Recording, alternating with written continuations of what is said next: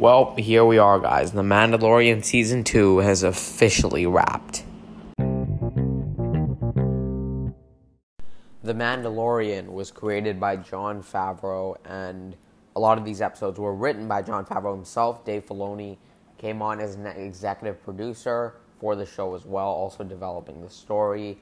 Season 2 of The Mandalorian follows Din Djarin, our Mandalorian, as he tries to find a Jedi to deliver Baby Yoda, or the child, to. Of course, Pedro Pascal returns as the Mandalorian. We have Gina Carano and a bunch of these actors from the first season returning, as well as incoming cast, which is pretty much all spoilery, so this is your spoiler warning. This will be my overall season review. I don't plan on this review being all too long, just a quick summary of the season and basically how the season came together for me. Do I prefer it over Season 1, or do I think Season 1 came together a little better on, I guess, rewatching it? But yeah, today I'm going to give you guys my quick overall summary, thoughts, review of The Mandalorian Season 2. Massive, massive spoiler warning for the whole season of The Mandalorian Season 2, as well as spoilers from Season 1. Massive spoilers, so please, please click off if you haven't watched this season.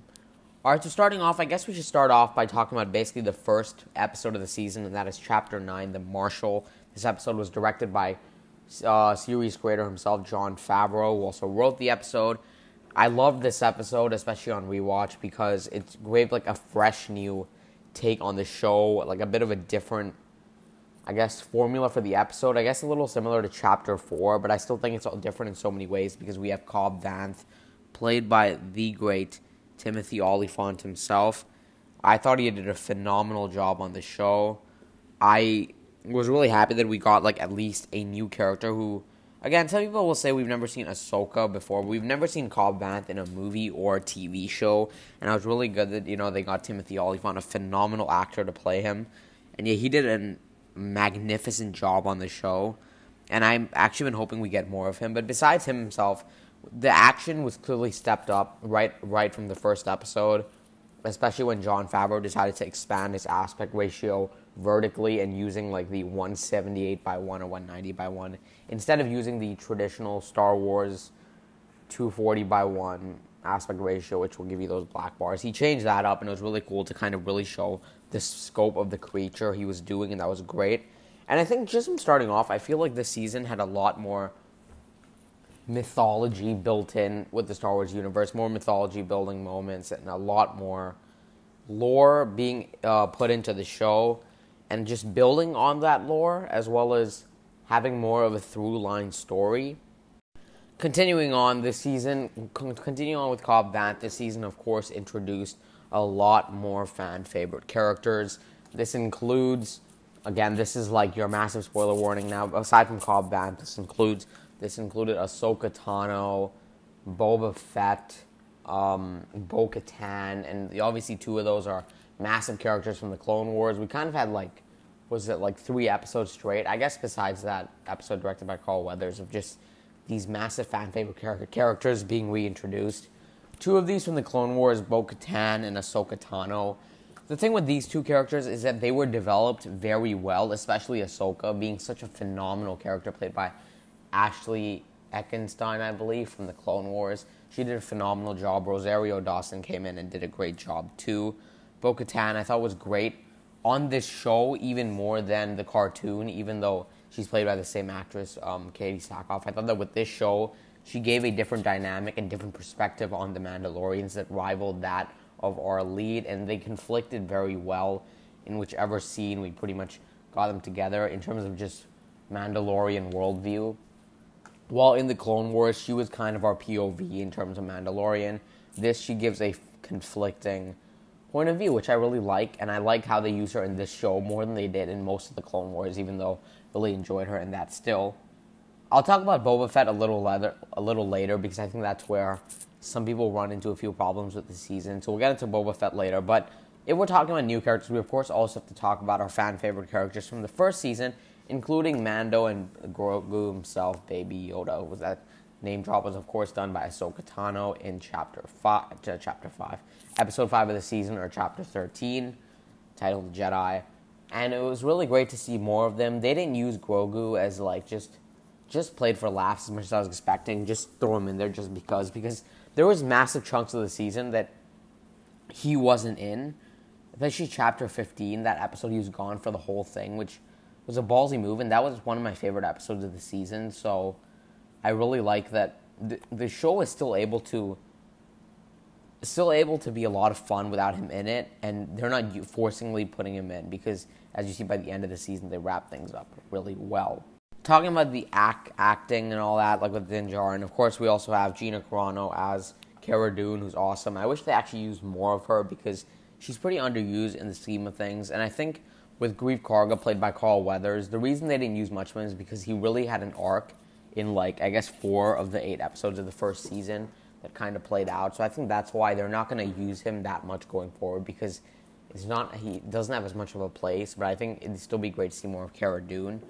But moving on from that, of course, we have the directing, and we had, I guess, a few returning directors this season. Firstly, Dave Filoni directed a phenomenal episode this season compared to his 2 episodes from last season, which I thought one of them was good, the other being horrible. This season, he may have directed the best episode, perhaps of the whole show, which, again, I'll talk about this a bit later, so just keep that in mind. But next up, we also had Bryce Dallas Howard returning, who, again, directed another great episode. And then Rick Famuyiwa, who came in and I think also directed his best episode this season compared to his other 2 from last season. Besides that, we had a bunch of new directors coming in. We had Robert Rodriguez, Peyton Reed. We also had Carl Weathers and series creator himself, Jon Favreau, directing an episode. The new ones, like Robert Rodriguez, directed one of my favorites. Not one that everyone's going to love, I don't think, but I loved his. And then Peyton Reed, his first episode, Chapter 10, I wasn't a big fan of, but then hit the season finale. I thought did a phenomenal job of wrapping up this arc of the show, while Carl Weathers, who pretty much is the first time he hasn't directed much, I don't believe. He did a great job with the action in that episode. It wasn't the most, like, story-heavy episode, but it's one of the most rewatchable ones, really fun to watch. A bunch of great set pieces, and I can see him, like, directing, like, a future just Star Wars just action series, which isn't focused on lore or anything too much, because I think he'd be great at that. The chase at the end was phenomenal. And I think in that, let's talk about the action, because you can tell the action was much improved from the first season. There were times in the first season where I felt the action felt a little static and stale, in the fist-to-fist style, but with this, especially in Chapter 15, directed by Rick Famuyiwa, I could tell how much it improved. The action felt on a larger scale, and I really, really, really appreciated that. With that said, though, a few spots where people ran into issues was with the formula, and that is pretty much episodes 1, 2, 3, I guess 4 to an extent, 5, and I pretty much the first 5 episodes of the season have this formula to them where they kind of are like, okay, if you do this for us, we'll help you do this. And even the 6th episode had some hints of that, but the thing is they kind of all had the same, like, just formula, and I think it got really repetitive by the final time they used it. But I like that for the last couple episodes they changed up the way they were doing things, with, like, you know, the kidnapping of Grogu and how Mando has to deal with that, how his character kind of changes throughout the show, which I'll talk about again later. But besides from that, a few other issues I had were that I felt Boba Fett, I talked about this in my review of Chapter 14, but I said if they develop him more throughout the season, this complaint will go away. Unfortunately, I don't think they quite did that. They kind of justified why they didn't by the end of the show. Again, look out, coming soon, another episode talking about the upcoming show, but they kind of tried to justify it with the Book of Boba Fett show. Again, my thoughts on that will be out tomorrow. But they weren't quite able to, I don't think, draw the line between making him like a villain and a hero and explaining why he's no longer in his villainous ways, or I guess just for that. They kind of explained that he's in debt to Mando, but I don't think they gave him a proper character as much as they did Ahsoka Tano or Bo-Katan when they were in. And But Temuera Morrison was great, and I love to see more of him. And it definitely looks like we're going to be seeing more. I think a couple of things that I was kind of annoyed by was some of the episode lengths. I went into this season just expecting to have shorter episode lengths, but with that first episode being, 55 minutes long, I was like, we might get some real, just TV episodes now. And then the second episode comes in with a 40-minute length, and it wasn't justified to be that, but I was like, okay. Then the third, fourth, fifth, and I also believe sixth episode of the season, and maybe also seventh, had all pretty short run times of between 27 and 36, 35 minutes, which I was pretty disappointed by, because I feel like they kind of built this expectation of having longer run times with the first episode. But I did like that the episodes varied a little more in terms of look, in that I felt the locations and things they went didn't just go down to desert planets and Navarro. Obviously, in the first episode, we had Tatooine, but I think it was used in a new way that I really liked.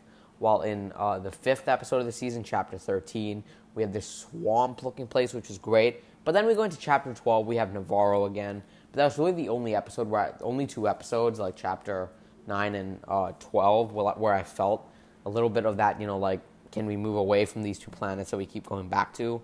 The other ones pretty much all had very distinct looks that we hadn't seen, which I think, for example, Rick Famuyiwa did a great job with.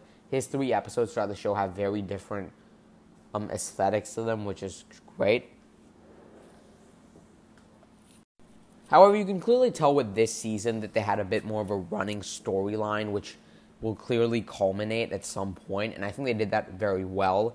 In terms of the storyline itself, the storyline of the season is basically delivering Grogu to a Jedi, and by the end of the season, I think they're able to do that very well. They satisfied, but we'll talk about the season finale in a second, but just the storyline I felt a little more integral to the actual show, not just these random adventures. It kind of was all leading somewhere, and I think they paid that off really well. And in the season finale, of course, we have Mando going to rescue Baby Yoda or Grogu, and then Luke Skywalker comes in, slices through these dudes, and perhaps the greatest Star Wars sequence, I think, produced under Disney, maybe.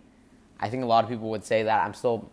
There's a few sequences in The Force Awakens which are truly phenomenal, but we'll see about that. But one of the best Luke Skywalker moments of all time, no question. The CGI could have been a little better, but I'll take it because it's such an awesome moment. And I think the one thing we talk about coming off from that season finale is I felt that you can really tell the kind of change in the character of the Mandalorian, or Din Djarin, in that he started off as someone who, had this very strict ideology about not taking off his helmet and being a particular way of, having this kind of different Mandalorian, ideology than what we saw in the Clone Wars, which was they take off their helmet all the time. But this, we learned that Mando is basically part of a cult. He's a child of the Watch. Basically, this group which kind of has, lives the olden ways of the Mandalorian, which gives, which makes him rethink his strategy. And by the time Grogu is taken, it shows how he's grown, and the fact that now he's grown such a connection to this child that he will sacrifice everything he's believed in to help him. And by the end of the season, you get such a powerful moment of him saying goodbye. And, it, as someone who's watched the show from the beginning, it really makes you feel something. It makes you feel like the journey of watching this character grow was worth it. And I think I really appreciated where they ended things. Now, with that said, talking about the ending, of course, I talked about Luke Skywalker already, but a couple people have talked about how this show now is obviously now just trying to bring, trying to give a lot of fan service over the story. And I don't necessarily agree, because they found a way to make the fan service the story, which I don't know if that makes any sense, but to the point where I'll accept the amount of fan service they're giving us, and I think they've earned it because of how much build-up they had in the first season. Anyways, before I get into my final thoughts, as always, guys, if you enjoyed this review, please leave a like and follow my podcast if you can wherever you're listening. Please share it with your friends if you did enjoy, and Yeah, leave a rating or a quick comment if you can. Also, wherever you're listening, The Mandalorian Season 2, I think, improves on the first season in developing, in like trying to build on more lore, as well as bringing in these characters we all love to develop them a little further, and as well as having better action, better directed episodes, better locations, more beautiful aesthetics, and all of that adding up. We, of course, also have, like I already mentioned, the fan service with these characters such as Ahsoka, Boba Fett, and Bo-Katan coming in to kind of validate the show, making it, like, really hammer it down as being truly important to the lore. By the end of it, having a really satisfying season finale that wraps up this first arc of the show in, like, a magnificent way. I'm going to give The Mandalorian Season 2 an A-. As always, guys, thank you so much for listening. If you enjoyed this review, make sure to go check out my individual reviews of the episodes if you're interested in my thoughts. And with all that said, I'll catch you guys next time. Bye-bye.